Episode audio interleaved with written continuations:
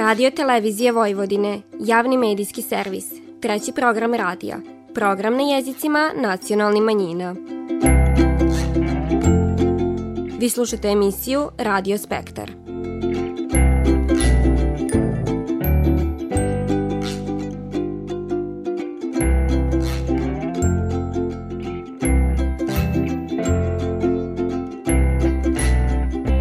Dobar dan poštivani slušaoci, vi pratite program na bunjevačkom jeziku.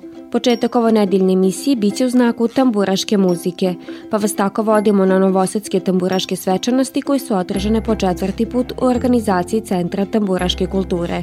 A čućete i šta je to Novosadska tamburaška filharmonija predstavila publiki na božićnom koncertu koji je održan u kulturnoj stanici Barka u Novom Sadu. U nastavku emisije poslušajte divan sa umetnicom Mario Maričić, a donosimo i zanimljivu pripovitku o Franji Bošnjaku iz Čonoplje koji opravlja makete traktora i drugi poljoprivredni mašina. Vi slušate program na bunjevačkom jeziku.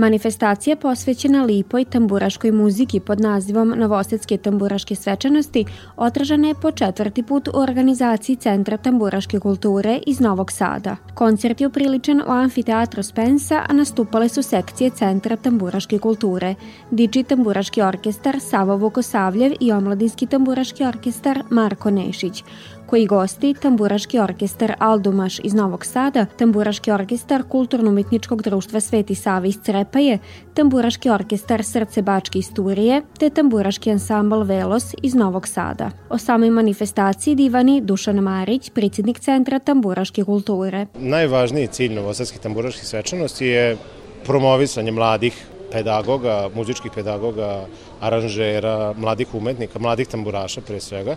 To bi prvo izdvojio kao najvažniji cilj i u suštini mi težimo ka tome da Notas, to je Novosačke tamburačke svečanosti, uvrstimo u jednu tradicionalnu manifestaciju koja bi se redovno održavala svake godine u Novom Sadu. Bogat muzički program bio ispunjen tamburaškom muzikom sa ravničarskih prostora, ali drugi popularni koji tradicionalni melodija. To potvrđiva Zoran Bugarski Brica, umetnički rukovodilac Centra tamburaške kulture. Ono sve što publika vidi na sceni je jedno, a ono što mi imamo priliku ovde gde su orkestri, gde oni zajedno sviraju, gde se upoznaju, to je nešto sasvim drugo i to je ono lepo što zaista važi za tamburaše koji vole da dele tu ljubav i pažnju i poznanstva, a svakako zbog programa koji se čuva i nego, jer mi smo okrenuti ipak više tradiciji što se tiče tamburaške muzike, ali svakako pošto je revijalni nastup, ima i drugih melodija koje orkestri po svom nekom slobodnom izboru odaberu da izvode. To je i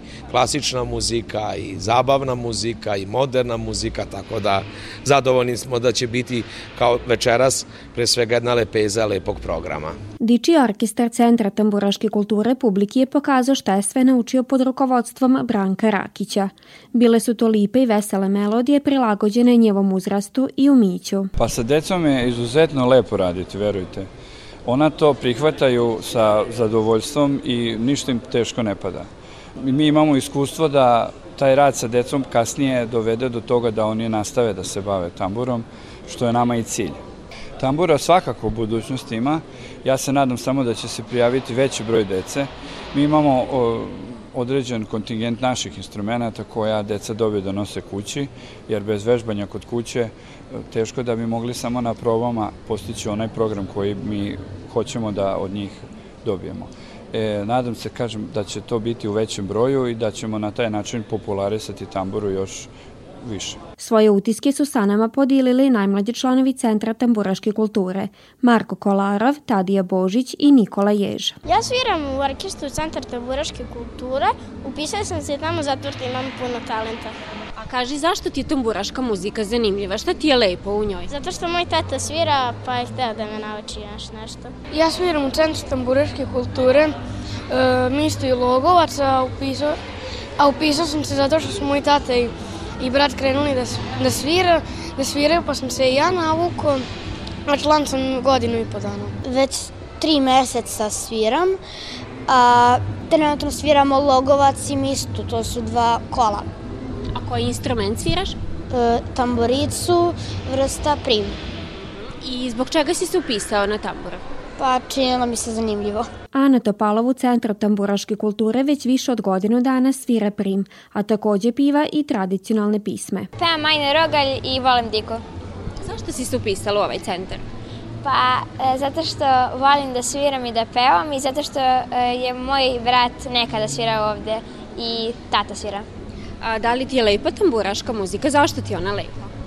Pa, zato što je e, na neki način narodna i zato što je srpska i zato što volim muziku. I gosti, a posebno najmlađi tamburaši svojim programom su oduševili novosadsku publiku, sa čime su se to predstavili divane Aleksa Marić i Ivona Avram iz Kulturno-umetničkog društva Sveti Sava iz Crepaje. Pa sviram otprilike godinu dana i odlučio sam se da sviram tambur zašto ima mnogo lepu tradiciju i zvuk i volim je kao instrument. Iskreno roditelji su me prvo doveli na čas i svidalo mi se i nastavila sam da sviram. Da li je teško naučiti svirati tambura? Pa nije, uz malo truda i volje, lako je. Da li kao kulturno-umetničko društvo, da li često imate nastupe, gostujete negde i koji je to neki osjećaj za vas da možete tamburašku muziku da predstavite šire? Pa u doba korone smo malo slabiji bili sa koncertima, ali pre toga smo dosta putovali i sada smo dosta počeli da imamo e, nastupe i lepo je na nastupima, upoznajemo nove ljude, družimo se, čujemo kako ostali orkestri sviraju i možemo čak i da naučimo nešto novo. Po prvi put je na ovoj manifestaciji učestvovao tamburaški orkestar Srce Bačke istorije, koji se predstavio sa posebno zanimljivim repertoarom, o čemu više divani Nemanja Šijačić. Taj repertoar datira iz vremena Kraljevine, vrlo je neobičajen za današnje vreme, tako da publika će imati tu čast da, da sluša takvu vrstu repertoara koja je malte nezaboravljena u današnje vreme. Ne može se nigde čuti. A mi eto do dana današnjeg čuvamo to i negujemo. To su pesme neke kao na primer Ne sadi dušo Bosilja Krani od pokojnog dedace Dejanovića, Lulo moja srebromokovana, Čim rujna zora zarudi, I to je to. Novosadska publika je uživala u lipoti tamburaške muzike, a Centar tamburaške kulture je ovom manifestacijom još jedared pokazao da tambura, zafaljujući mlađim generacijama, ima svitlu budućnost.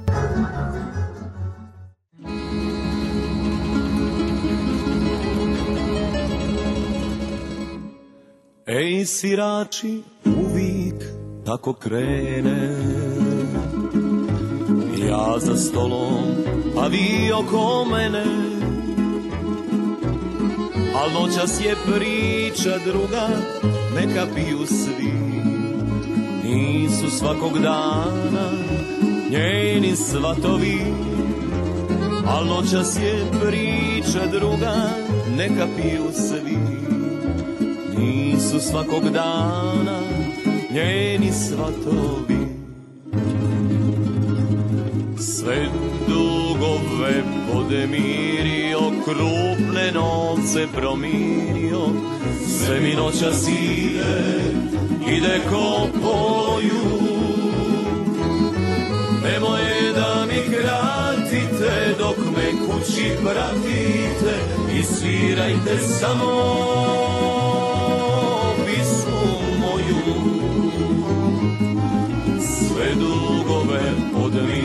podmirio, krupne novce promirio, ali mogu dušu, dušu prevarenu.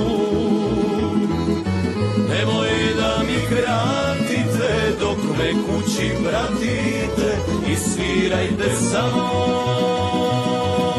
pismu njenu. Da mi lakši budu moji jadi, Bogu i vragu ne dojadi. Novce vadim, barem njih mi neće faliti, ko što noća spale njeni poljubci. Novce vadim, barem njih mi neće faliti, ko što noća spale njeni poljubci. Sve dugove podmirio, krupne novce promirio, sve mi noća zide, ide ko poju.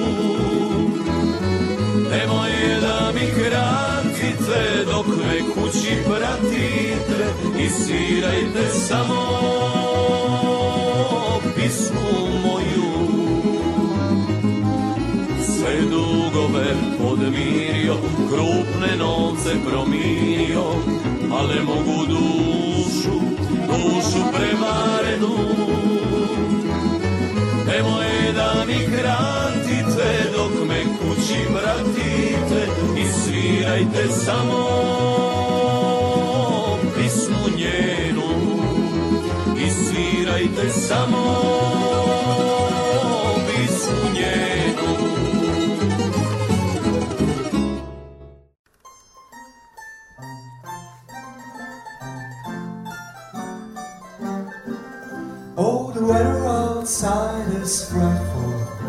the fire is so delightful.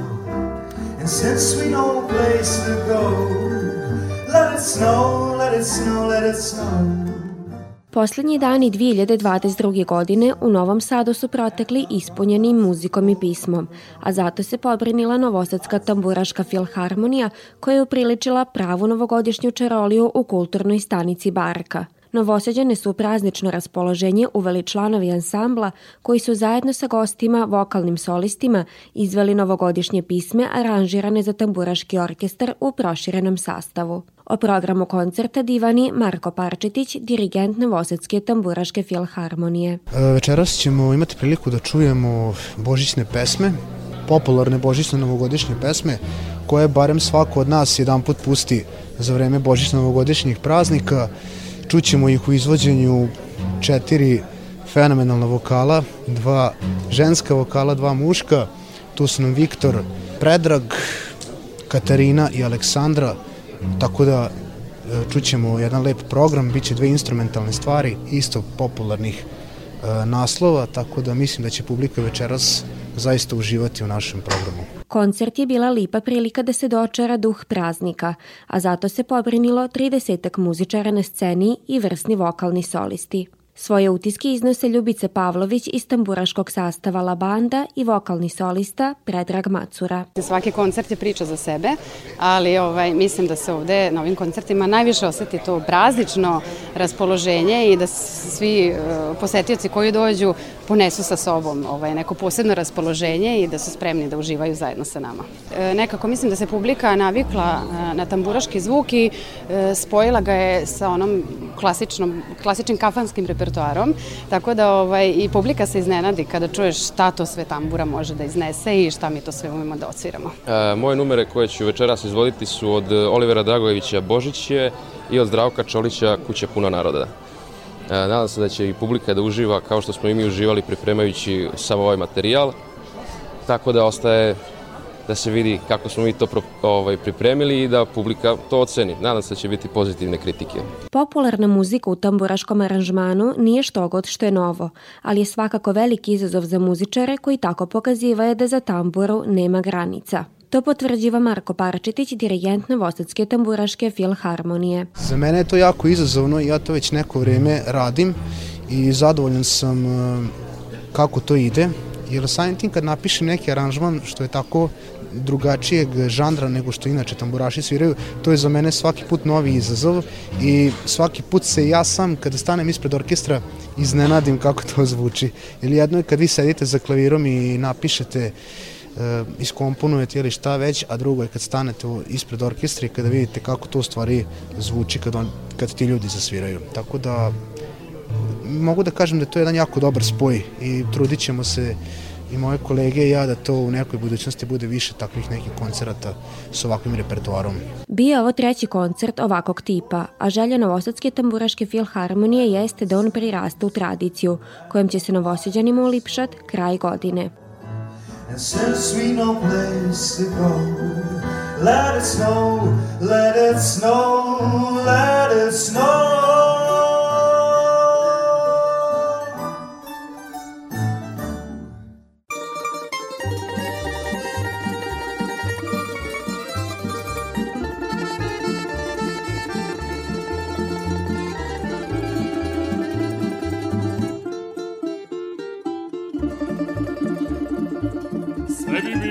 Mnogo bolje. Za nas dvoje bile moje večeras mesec nije žut Da su kere malo tiše, a ja da sam malo manje ljut Jeste da samo malo manje ljut Nije mi noć, ne želim da objašnjavam. Ne zovi me, danas sam nešto umoran Ma daj, nije mi noć I šta još da ti pričam sad?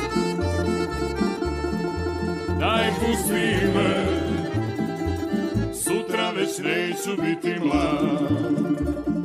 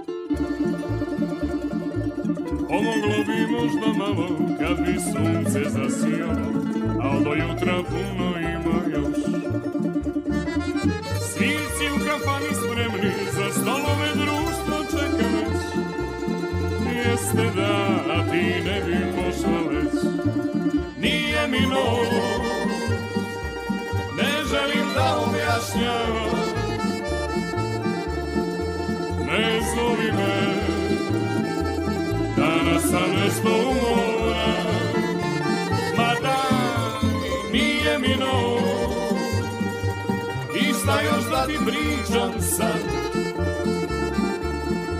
Daj pusti me. Sutra već neću biti mlad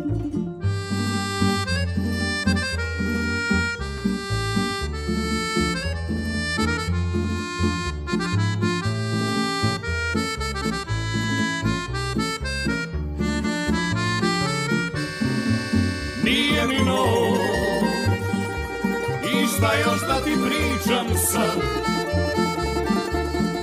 Daj pusti me Sutra već neću biti mlad Šparajmo struju. Budimo odgovorni. Njen dom je galerija slika različitih tehnika, oslikani i stakleni predmeta, hekleraja, a njezina dnevna soba jedinstveni atelje. Marija Maričić je iz familije Pozder, čije se srednje ime s puno razloga zove umitnost. Pa ja sam od de- detinjstva želela da stvaram rukama i mama me učila da šlingam, onda ovaj, sam volila i da crtam u to vreme i tako dalje, međutim nisam imala uslova da upišem neku premenjenu umetnost i to mi je bilo da kad imam vremena, onda sam se baš, baš posvetila tome. Iako su je život i porodične obaveze odveli u drugom poslovnom pravcu, Marija je svoj talent razvijala kroz brojne ručne radove. I 91. druge sam išla kod profesora Pejovića malo na obuku, u stvari da savladam pravu tehniku. Jer ovo što sam ja ranije radila, tu su bile vodene boje i sa dekstrinom pomešane da bi dobili određenu gus- gustinu. U stvari da se sigram. Eto sad ovo što radim, onda sam probala na svili i to mi se svidelo. A što se tiče još ručnih radova, kažem, šlingala sam, heklam, sve, s na vreme, ov, ne ove velike radove, nego recimo od vune, kape, de- deci svojevremeno zepice i štrikanje, to mi je bilo jedno isto. Evo i sad još štrikam. Kad ne, ne radim slamu, a kod slamara sam otišla 13. da naučim da ovaj, pravim slike od slame i tu sam se sad zalepila. za to udruženje Divne su ženice i lepo se družimo. A ovo mi je sada interesantno ovaj, slama zato što je to za mene jedna novina, eto od 13. se time bavim i tako. Ruki se najbolje odmore uz igle i štrikanje, a onda se ponovo privati boja i četkica, samo su podloge različite, od platna, svile pa do stakla. Pejzaže najviše slikam i mrtvu prirodu. U stvari tako voće i cveće. Svoje slike, boce, šlingiraje, svilene ruže, slamarske radove nije pribrojavala. Stvarala je i to je ispunjavalo i na poseban način ličilo, ali nijedan svoj rad nije prodavala. Ja ne radim to da bi prodavala, nego da bi eto, nekoga obradovala. Kod sestara u Titograd njima sam poklanjala ono što su izabrale i uopšte familiji mojoj koje želeo i šta su želeli. Što su Marine ruke stvarale, diplome i pofale su nagradile. Iz čarobnog svita radova rukom stvoreni, Marija kaže da bi još rado zasvirala klavir ili se oprobala u vajarstvu.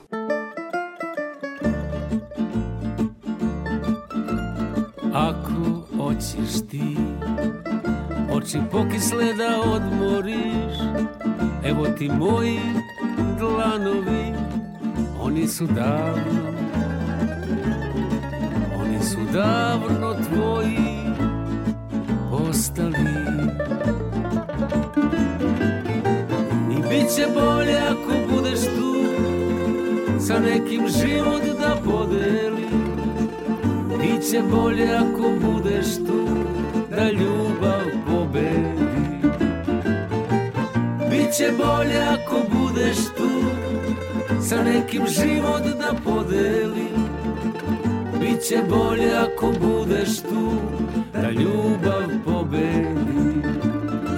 Jer ako hoćeš ti Sa jutrom da se pojaviš Ne moraš pisma pisati Moji su dani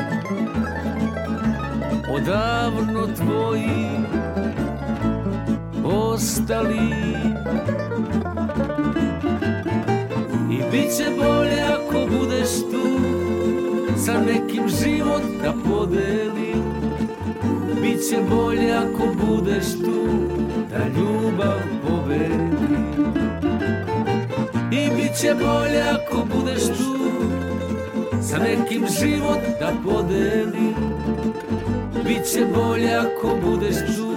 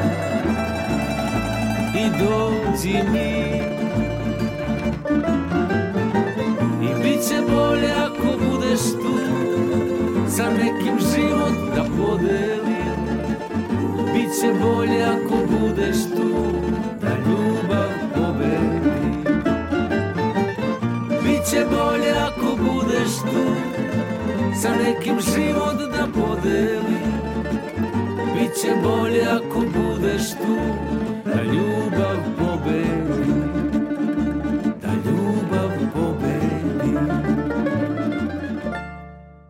Sve što čini lipom Avliju familije Bošnjaka iz Čonoplje jesu vridni ruku dila njenog domaćina Franje. To su makete fijakera, paurski kola, lokomotiva, cvitnjaci. A vridan paur u srcu i duši, na njivi i u Avliji, pa je ljubav prema njivama i mašinama ispunila i njegovo slobodno vrime. Što kažu, od prvih koraka uvek me to privlačilo. Auto mi nije bio interesantan, mada mi je otac imao auto već kad sam se ja rodio, što kažu, ali traktor mi je nešto bilo jedinstveno. I znao sam ceo dan na jednom traktoru da se igram i meni drugo nije ni trebalo. I tako to, ta ljubav prema njima. 120 traktora, kombajna i priključni mašina nastala je u pridehu od rada u polju. A to su kombajni iz 70-ih i 80-ih, to su zmajevi kombajni. Ovaj, njih imam stvarno skoro celu seriju imam. Kako su oni pravili, tako sam i ja odmah napravio maketu. E, te sam kombajne volio najviše. Pa to su bili IMT pretežno i torpeda sam pravio. A od stranih sam pravio istočne traktore koje sam malo znao. Zapadnih sam malo imao. Ja ne znam ako sam imao dva, tri komada. Ovaj, pretežno sam domaće pravio. Talenat za stvaranje i kreativnost naslidio je, kaže, najprije od svojeg dide. Trudio se da svaki model virodostojno predstavi. Gledao sam da svaki traktor ima bar dve, tri priključne mašine prema veličini i s razmer i tako pošto nisu oni isto, istog razmjera svi, različito je, ali gledao sam da svaki ima nešto svoje. Ovi modeli su pretežno od e, finog kartona pravljeni, a tako je pravljeno što su ovaj e, natopljeni u farbi. Nekad je postojala farba Tesarol, a posle sam išao sa Durlinom i sa Hemaxovom firmom i tako da oni ne odlepljuju lepak, tako da on ostane čvrst i propisno se to može i oprati. To kao da je od plastike rađeno. Franjine makete su veličine od 10 do 80 cm, težine od kile pa sve do 30, koliko je najteži. A jedinstvena kolekcija Mali remek dila nastala je tokom protekli 40 godina i srca i duše čonopljanskog paora. Eh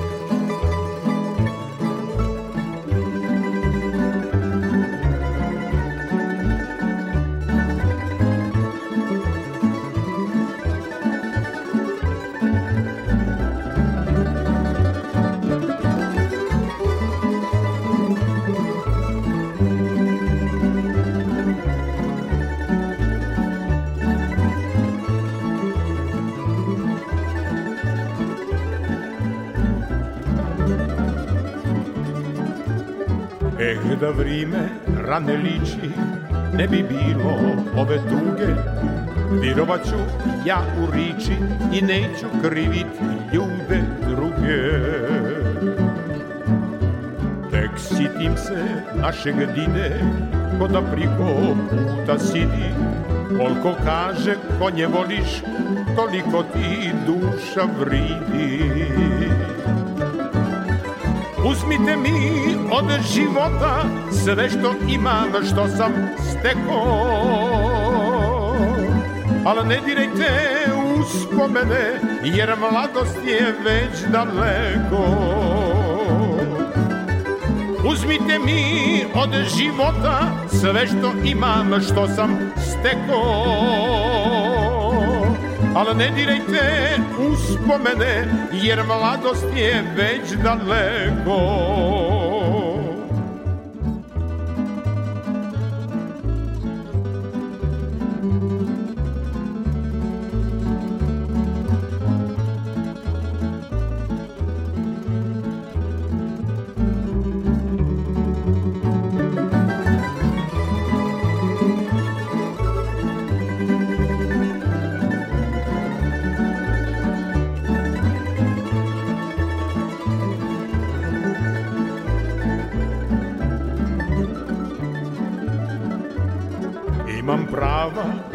Tugujem i da ličim ove rane, a mladosti da se sićam i da čekam lipše dane. Jer ako vrime rane liči, neće biti više tuge, virovaću ja u riči i neću krivit ljude druge. Ponovo će konji moji niz livade da polete. A ja ću se radovati ako treba i umriti. Ponovo će konji moji niz livade da polete. A ja ću se radovati ako treba i umriti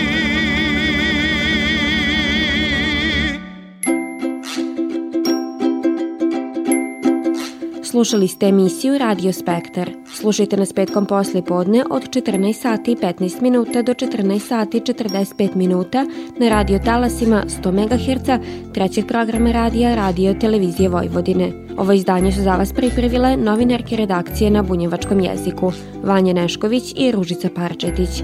Kroz emisiju vas je vodila Vanja Nešković. you.